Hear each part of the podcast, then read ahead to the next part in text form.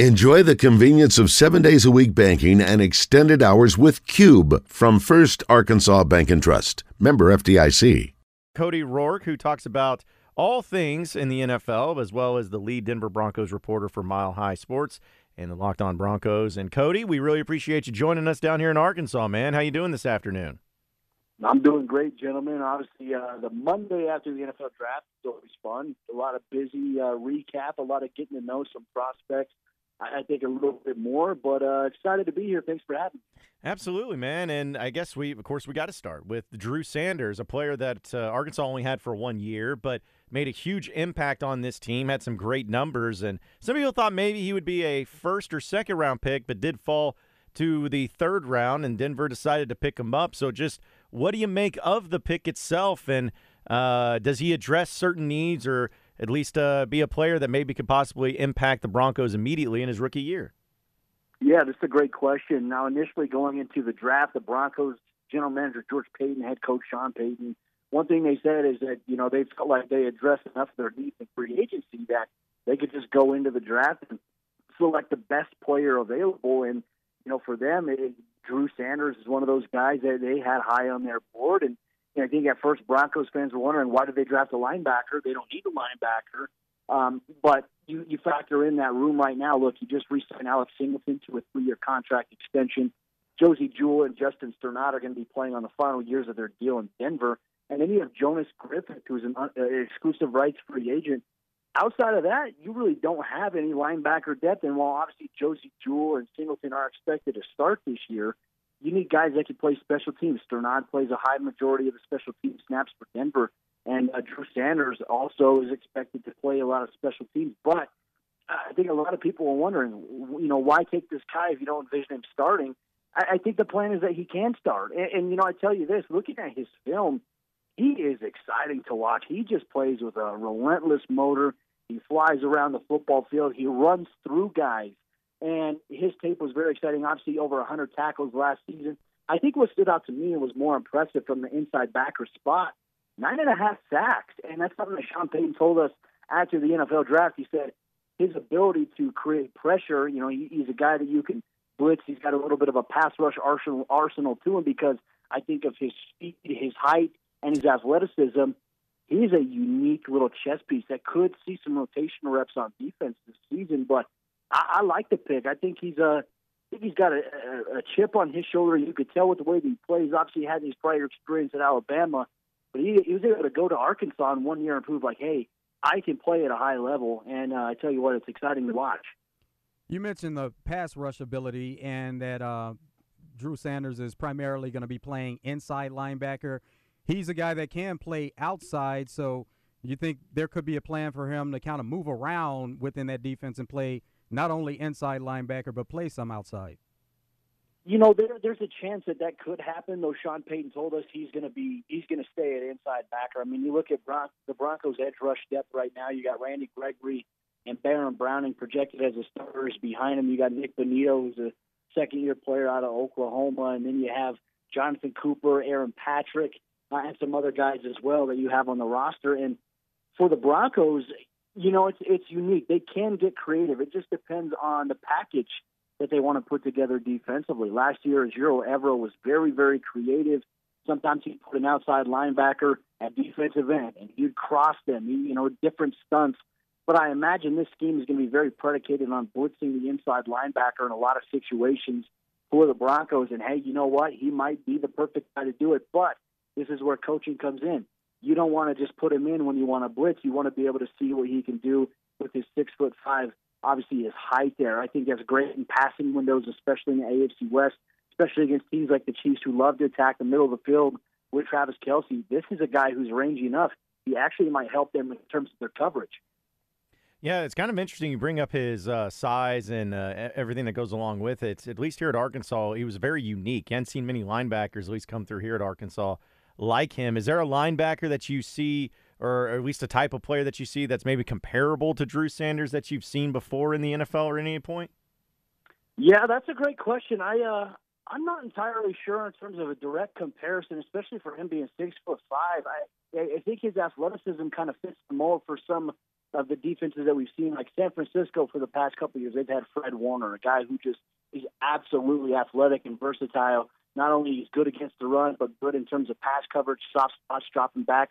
I, a lot of people, I, I think, for Denver, a lot of fans think that you know the inside linebacker and in this scheme with the two high safety look that they need an inside linebacker who can cover tight ends one on one. That's never been the design here, especially when Fangio was in Denver. It was never your inside backer covering tight ends.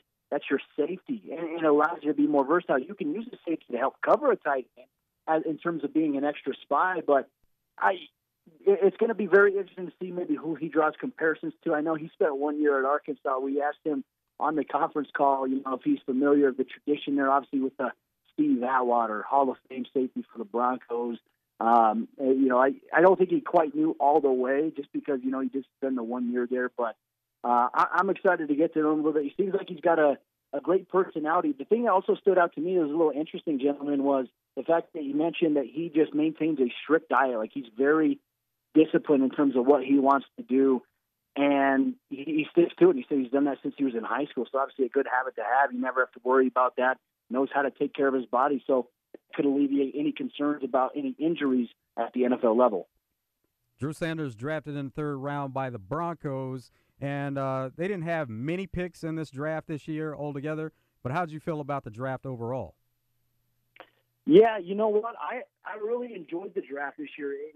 I think when you put it into the perspective for at least the Broncos, you know, they're like, oh, they didn't have a first round pick. Well, technically, your first round pick was Sean Payton, so there you go. That's a great first round pick to add to the mix there. You trade up in a round two to get Marvin Mims, who is an unbelievably talented wide receiver who's going to complement a lot of the pieces that Denver has in that room alongside Jerry Jeudy, whose fifth year option was just picked up. And you got Tim Patrick coming off of an ACL. And then you and you get Drew Sanders. He's going to add important depth not only to the linebacker position, but also maybe play a prominent role on special teams to start his NFL career. Riley Moss was a little bit of an interesting one as well for Denver. They also traded up to get him, and he's going to compete for uh, that cornerback three spot. There's a chance he could compete to start opposite of Surtain, but uh, you know I think that we need to see a little bit more before we reach that conclusion. And then obviously uh, J.L. Skinner, thumper of a safety out of Boise State, six foot four, great size to him, 220 pounds. He's probably going to project to come down into the box a little bit but will play a big role on special teams this upcoming season. And then uh, Alex Forsyth, who you know you get out of uh, University of Oregon, it's going to be interesting to see maybe how he fits into things. Considering it was two picks before the end of the draft, he was supposed to be a Mr. Irrelevant, but he's got some strength to him that uh, could make for an intriguing competition at the position that features Lloyd Cushenberry. You have Kyle Fuller, and then now you have Luke Wattenberg to the mix alongside you know Forsyth, and it's going to make things very interesting for the Broncos this offseason. I think considering they went into the draft with five picks, came in with six players, including the trade for tight end Adam Trautman out of New Orleans. I feel like it was a pretty solid draft for the Broncos considering where they're at, and they have a ton of picks going into next year's draft as well, which is a good sign. Speaking with Cody Roark, who covers all things Denver Broncos for Mile High Sports here on the Jones and Sun Diamond and Bridal Fine Jewelry Hotline. So, Cody, I know that uh, for the Broncos last year was definitely not what they were hoping or intending, especially with Russell Wilson getting added into the mix. But hey, Nathaniel Hackett's no longer there. And now, as you've already mentioned, they got themselves a Super Bowl winning head coach. They still got Russell Wilson. They've done some moves. So just kind of what's the overall vibe and the expectation going into this season? Obviously, it's people are expecting it to be better this year, but do you feel like with all the pieces in place that this is truly a year where the Broncos can compete for a Super Bowl? That's the hope, you know. I mean, you made the investment in Russell Wilson, and and I think one thing we are going to find out for sure this year, we're going to find out whether or not you know it was Russell Wilson last year or if it was Daniel Hackett. Me personally, I believe that there was a little bit of uh, mutual blame to go around with both of those guys in terms of maybe how things went offensively. Um, but this is a big year for Russ to turn it around. I think in an offensive system that'll be designed around what he does well and it's going to have some protective pieces around him with obviously the additions of Ben Powers at left guard, Mike McGlinchey at right tackle, and now you go out and you kind of build the trenches here. It's going to be a run first offense, and if you can run the ball effectively well, you can open up the passing game. I think that's what Sean Payton aims to do with Russ. Defensively, you want you have questions about you know with uh, a new coordinator. I mean, this is their third coordinator in three years, and it's not like the Broncos defense has been playing bad. It's just that Vic Fangio got fired as the head coach, and then Ejiro Evero uh, you know, wanted out and want because of how things ended with Nathaniel Hackett, wanted out and went to Carolina, and now you have Vance Joseph coming back. And you have to hope that the defense can continue to play at the level it was last season. But I know scheme is super important. How you call the defense, those are things that are crucial for the Broncos this upcoming season. But uh, they have the pieces. I, I, you know, to be competitive. I, I think the goal, not necessarily, you know, for every team it's Super Bowl, but the goal is to just get to the playoffs and then see what you can do. You know, until you dethrone the Kansas City Chiefs, which is a very, very hard task, and nobody in the AFC West has been able to do it since 2000 and you know, after 2015 when the Broncos last won it. It's been the Chiefs division, and rightfully so. They're the defending Super Bowl champs, and you know you have to find a way to knock them off, but they somehow keep getting better and better and better every offseason. So I'd say baby steps here for the Broncos. I do expect them to be much more competitive than what we saw last year. Which, gentlemen, I can tell you this: I could have copied and pasted the game story from every game this season and would have applied every single week last year. That's how it went. The defense plays well, offense couldn't do anything. Wash, rinse, repeat. I think it'll be a little bit different this year. So the schedule releases next Thursday, May 11th, and don't know when these these games will line up, but do know the opponents. So they're going to be playing the NFC North and the AFC East, along with that tough division in the AFC West. So what do you think of uh, that? Some of the possible opponents on that schedule and how they may match up. Yeah, that's going to be a tough one. You know, you look at Minnesota. Obviously, for them, they're uh, the defending champions of that division after uh, you know Aaron Rodgers struggled last year in Green Bay. Detroit made some noise last year. You have to play them. I, I, I like what Dan Campbell has built with that team. They compete for him. Uh, who knows what the Bears are going to look like next year? The Packers with Jordan Levels, what they look like. But man, you talk about two tough matchups in the AFC East. You have the Buffalo Bills, and then you got you know you go to Buffalo for that. Hopefully that's not in December. And then you take on the Miami Dolphins, who added Jalen Ramsey, have Bradley Chubb, former Bronco, and added former Broncos head coach Vic Fangio. And they also have the talented offensive playmakers that they do in Jaylen Waddle, Tyreek Hill. I mean, they Miami is a scary team right now on paper. And then, as you mentioned, everybody in the AFC West, you still have them.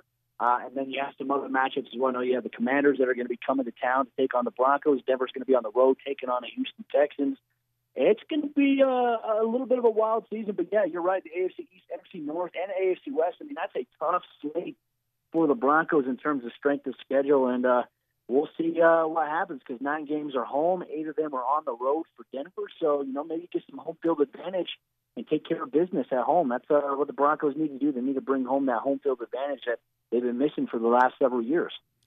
So, also looking at the entire NFL draft, I know you obviously cover Broncos, but uh, you're an NFL guy. So, was there any teams that really stood out to you that you felt like did a good job in the draft, or anything that really was of note that you saw? Well, I mean, this might be the cliche answer, but looking at what the Philadelphia Eagles did, I mean, just loading up on the Georgia Bulldogs. I mean, you might as well just create the pipeline there. You know, I think you have a, a perfect pitch if you're Kirby Smart. Hey, come play come play at Georgia and you're going to go straight to the NFL. You can go play for the Philadelphia Eagles. But what they're able to do in terms of adding guys on the defense, you know, adding some offensive weapons as well. Philadelphia is in a good position, especially now that you've locked up Jalen Hurts on a long-term extension. You have A.J. Brown. You still have DeVonta Smith. You obviously have Dallas Goedert and a strong running game with their backs that they have. Philadelphia made some power moves. They were really good last year in a great position. I think a lot of the questions are how are they going to be without Jonathan Gannon? How are they going to be without Shane Steichen? I mean, those are the questions that I have. What does that? How does that impact Jalen Hurts in, in, this situation? Because I think we even look at uh, maybe a parallel a little bit. The Buffalo Bills last season. We are all wondering how is Josh Allen and the Bills? How are they going to look without Brian Daboll, who went to the New York Giants? And you know, Josh Allen played at a pretty damn good level last year, but it wasn't to the extent of what we saw the year prior. He threw a lot of red zone interceptions. He was a little more careless with the football. Um, as cliche as it may sound, I think the Philadelphia Eagles on paper had a great draft for them overall. Broncos offense, it, we all expect that to be better, but what kind of changes do you expect to see to that offense? Well, you know, I think a lot of it is hoping that guys can stay healthy. You know, last year in training camp, they lost Tim Patrick to an ACL. It was a, a very demoralizing injury for Denver. It just kind of sucked the wind out of the sails there in Dove Valley. It was there when it happened, and it just kind of like, oh man, like that sucks. You know, the KJ Hamler was dealing with some soft tissue injuries last year as he was coming back from hip surgery and an ACL. Uh, they missed his presence last year.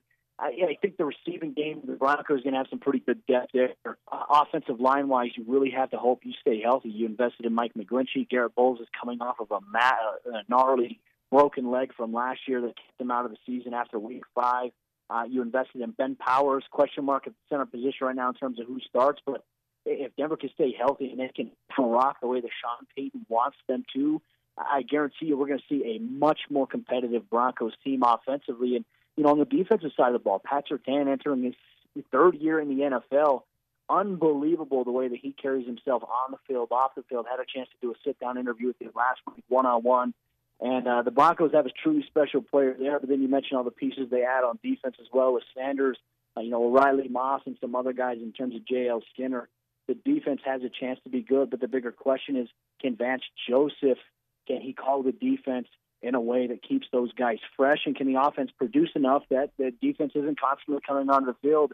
Uh, for me, these are things I'm looking forward to seeing. But I also think, from a coaching standpoint, outside of Sean Payton, you know, special teams has to improve for the Broncos. They, you know, they go and they re-sign Riley Dixon, the punter, and they bring in uh, Ben Kotwica as their new special teams coordinator. But they also lure legendary special teams coach Mike Westhoff out of retirement as Sean Payton's right-hand man. He'll oversee a lot of the special teams in terms of working alongside Kotwica. Denver has to transform that area as well if they want to win games. So uh, there's a lot riding. Rookie minicamp starts here in about two weeks for them, and uh, I'm excited to see uh, what they have in store. You mentioned Vance Joseph, and uh, he's returning to the team as the defensive coordinator. He was once the head coach. So, what kind of brought that about as far as him returning to the team? Yeah, you know, I think uh, you know for him, Arizona was obviously undergoing a major shift in their organization with obviously their hiring of a new head coach. And Vance, you know, I think Vance did a pretty good job. Now, obviously, the defense struggled last year, but I think a lot of people fail to put in the context that that Arizona Cardinals defense was dealt a, a bad hand in terms of injuries. You look at how bad Kyler Murray and Cliff Kingsbury's offense was last year. I think Vance Joseph a little bit is kind of voted by the Cardinals in that sense. But, you know, even a couple years ago, the defense was playing so good, generating so many takeaways to the point that he was getting considered for another head coaching opportunity after how things ended in Denver. So, you know, he spent the four seasons in Arizona. And anytime he was asked about his time with the Broncos, he never had anything bad to say, despite, you know, things ended didn't end that well. John Elway didn't vibe well with, you know, that as his selection in terms of Vance being the guy to continue. Vance lost the locker room a little bit as the head coach. I think when you're a defensive coordinator, it's a lot different in terms of maybe the pressure that you have to perform. You know, as a defensive coordinator, he's in his element, but as a head coach, when you have to oversee the entire operation, it's hard. It's hard to do, and only very few coaches in the NFL can make it work, as we have seen. So, um, yeah, Vance is excited to be back. Obviously, the Colorado ties stand out there, and uh, you know he's excited to get to work with these guys, led by Justin Simmons, Patrick Surtain, Randy Fred and some of the other guys that they have on this defense. And uh, yeah, it's to be uh, it's to be hopefully a, a big season for the Broncos. For what you get out of here real quick here, Cody, I- am actually a Jets fan, and I uh, am kind of excited because Aaron Rodgers is there, but also Nathaniel Hackett was one of the reasons why that they had to make it work to get him there. Uh, you were there, you saw what he did as a head coach. Is he just maybe one of those guys that just – you know, wasn't a great head coach, but maybe he's a good offensive coordinator. Do you think he'll be actually better with Aaron Rodgers and in New York City, or do you feel like there's a lot more to that that could be problematic? Yeah, I mean, this is a great question. Uh, you know, I, I get asked all the time about Hackett, and, and I'll tell you this: I really, really like Nathaniel Hackett um, as a coach, as a human being. I, I just think that he was in over his head a little too much in Denver. That was something that unfortunately stood out to me. Is just he, he was very friendly with the guys. And look, he, I think he also did a lot of good things. He, he brought some healing to the Broncos locker room that I felt like they desperately needed in terms of make, making guys feel like when they walk in the building, they know that their coaches care about them, you know, outside of just football. Um, when you're losing games and there's no accountability because, you know, Hackett was very much a, a player's coach, very friendly. But when you're too friendly to the point where, you know, when it's time to hold guys accountable and you can't do that, it creates issues. You know, there were things that Hackett did, like uh, I'll, I'll give you an example. You know, he benched a player without telling him why he was benching him. That there was no discussion. He just noticed in the game plan that week that hey, wait, I'm not in red zone package anymore. I'm not on third down package. You know, hey, what's going on? Like there was no communication from that standpoint.